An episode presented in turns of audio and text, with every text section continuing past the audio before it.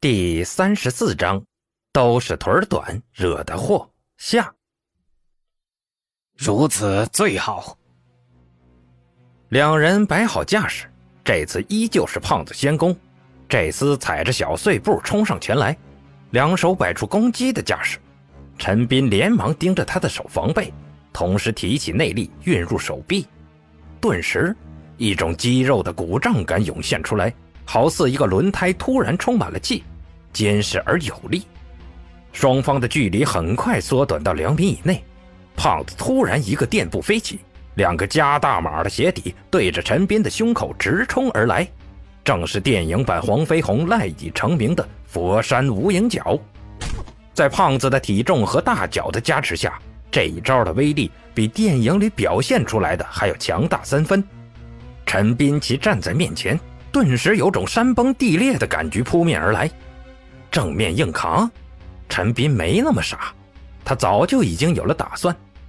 在两个脚丫子抡过来的时候，陈斌翻身往地上躺平，一个兔子蹬鹰使出。这招是他当年看黄飞鸿的时候自己想出来的。当时他就在想，电影里的反派都是傻子，站在原地跟人家拼做什么？面对这招。躺平了，往黄飞鸿屁股上来一脚，不就把这招给破了吗？但没想到的是，就在陈斌躺下的同时，胖子的嘴角却挂出抹得意的微笑，腰身在半空中跟个冲击钻似的一扭，顿时从横飞变成了下踩。他的招式转换熟练异常，显然呢，这也是佛山无影脚的衔接招式。对于外家武师来说，敌人会在面对攻击的时候做出什么反应，都已经考虑到招式当中。一个个套路正是为了克敌制胜才练出来的。招式转换比之身体本能毫不逊色。电光火石之间，两人的距离已不足半米，高下似乎已然见了分晓。至少这个距离，陈斌再做不出什么多余的动作。陈斌心里猛地一提。想到系统的保命招式，他咬咬牙，继续兔子蹬鹰，把全部内力灌注于脚上，抱着哪怕重伤也要撕下敌人一块肉的心思，把脚狠狠地蹬出。砰的一声巨响，陈斌两脚踹在了胖子的屁股上，而两个加大码的鞋底也同时到了他的鼻尖，却没有再往下落的趋势，而是在陈斌不解的注目中顿了一下之后反弹而起。肥壮的身影在空中溜了几个圈跟个大蛤蟆似的落在地上，脸上满是不可置信的神情。裘千仞咂巴咂巴嘴，一口茶叶沫咽下之后，做出了总结：“哎呀，腿短了。”隔了会儿，两人拳头相交的声音再度响起。离操场最近的一号楼宿舍内。两个房间的阳台上，四双眼睛正直愣愣地看着操场上的决斗，眼珠子瞪得跟灯泡似的。阿虎跟张伟是地地道道的乡下孩子，早睡是习惯，夜起也是日常。经过白天一阵磨练后，大半夜的他们依旧精神奕奕的。在陈斌吃亏挨了胖子一下后，两人就醒了过来，察觉有热闹可看，急忙忙地走上阳台。而刘伟和叶青则是大晚上的睡不着，爬起来开电脑玩游戏，被外面的声音给吸引了，也走了出来。两拨人在阳台上碰了头，刚好陈斌和胖子的第二回合展开，四人顿时被这惊人的场景吓住了。拳脚相碰，发出剧烈的音爆，身法相交，带着无数的残影。操场中的打斗场面玄幻的简直不像现实。阿虎喃喃的说道：“哎，张伟，你你掐我一下，看看我是不是在做梦啊？我我好像看见老师在跟警局的死胖子比武。”张伟难得的发了回神经：“不用掐了，你在我梦里。”嘿嘿，叶青越过阳台。一人一个脑瓜崩，把两个土包子拍醒了过来。屁呀！你们是在做梦？老子可不是。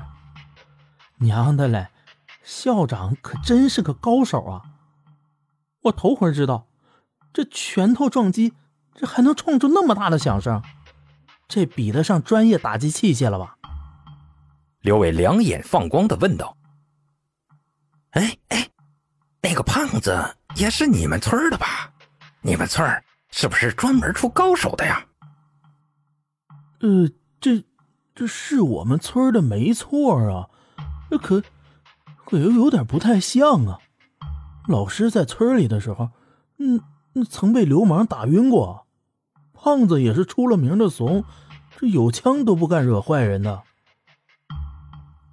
阿虎老实巴交的挠着头，一脸困惑，完全不敢相信眼前的事实。张伟接着阿虎的话头说道。哎，老实说，这到学校这边的时候，我们就觉得老师不太对头了。他没有那么大的力气啊，也没有那么敏锐的反应。可是老师明明还是老师啊，这怎么？叶青哼了一声：“切，这人还能有假呀？八成是你们村子有什么规定，高手不许动手吧？你们老师能被打晕？”要么打晕他的也是高手，要么他就是装的。我爷爷说过，古时候的高手最喜欢扮猪吃老虎了。哎，这好像有点道理啊。阿虎和张伟面面相觑，一时说不出反驳的话来。妈，算了算了，讨论这个做什么？看好戏才是正经的。刘伟不知什么时候掏出了部苹果，对着操场拍了起来，眼里满是兴奋的红光。哎哎哎，你们猜猜，把这玩意儿要是放到微博上，会有多少人点击观看？哎，你怎么还拍上了？叶青大吃一惊，连忙跃回阳台阻止他。这校长跟人约在晚上比武，显然就是不想让人看到的。你这样，你怕啥？他们不也没交代咱晚上不许出门吗？没交代就是默认了。要是真不允许人围观，他们就来阻止我呀！刘伟嚣张的大笑起来，随着笑声响起，整个阳台突然没了其他声音。刘伟发现不对，连忙住嘴，看向其他三人，就见他们张大了嘴巴。齐齐看向自己的苹果，准确来说，看的是苹果的盖子。刘维把苹果翻过来，就见上面不知什么时候钉了排银针，针锋紧密相接，在月光的反射下，印出了个清晰的繁体汉字“滚”。绣在苹果机壳上的针体积细小，长度不过五厘米。更重要的是，在苹果背部有层耐摔耐磨的皮夹垫着。刘伟试着拔了拔皮夹，却发现那玩意儿跟机壳紧密相连，已经彻底缝在上面了。